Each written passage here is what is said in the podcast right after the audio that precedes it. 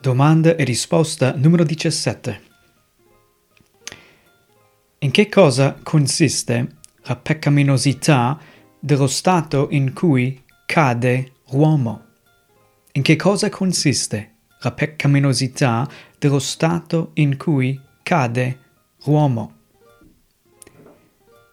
La risposta a domanda numero 17 è la peccaminosità dello stato in cui cade l'uomo consiste nella colpa del primo Adamo, nella mancanza della giustizia originale, nella corruzione di tutta la sua natura, chiamata comunemente peccato originale, nonché di tutte le trasgressioni che da essa derivano. I versetti che fanno riferimento a questa domanda e risposta numero 17 sono Romani capitolo 5, versetto 19, Romani capitolo 3, versetto 10, Efesini capitolo 2, versetto 1, Salmi capitolo 51, versetto 5 e Matteo capitolo 15, versetto 19. Romani capitolo 5, versetto 19 dice questo.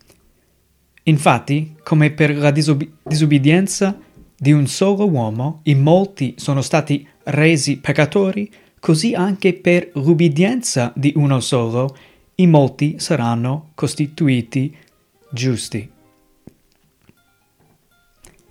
Romani capitolo 3, versetto 10 ci dice questo. Come scritto, non c'è nessuno giusto, neppure uno. Efesini capitolo 2 versetto 1 Dio ha vivificato anche voi, voi che eravate morti nelle vostre colpe e nei vostri peccati. Salmi capitolo 51 versetto 5 Ecco, io sono stato generato nell'iniquità, mia madre mi ha concepito nel peccato. E ultimo, Vangelo di Matteo, capitolo 15, versetto 19. Poiché dal cuore vengono pensieri malvagi, omicidi, adulteri, fornicazioni, furti, false testimonianze, diffamazioni.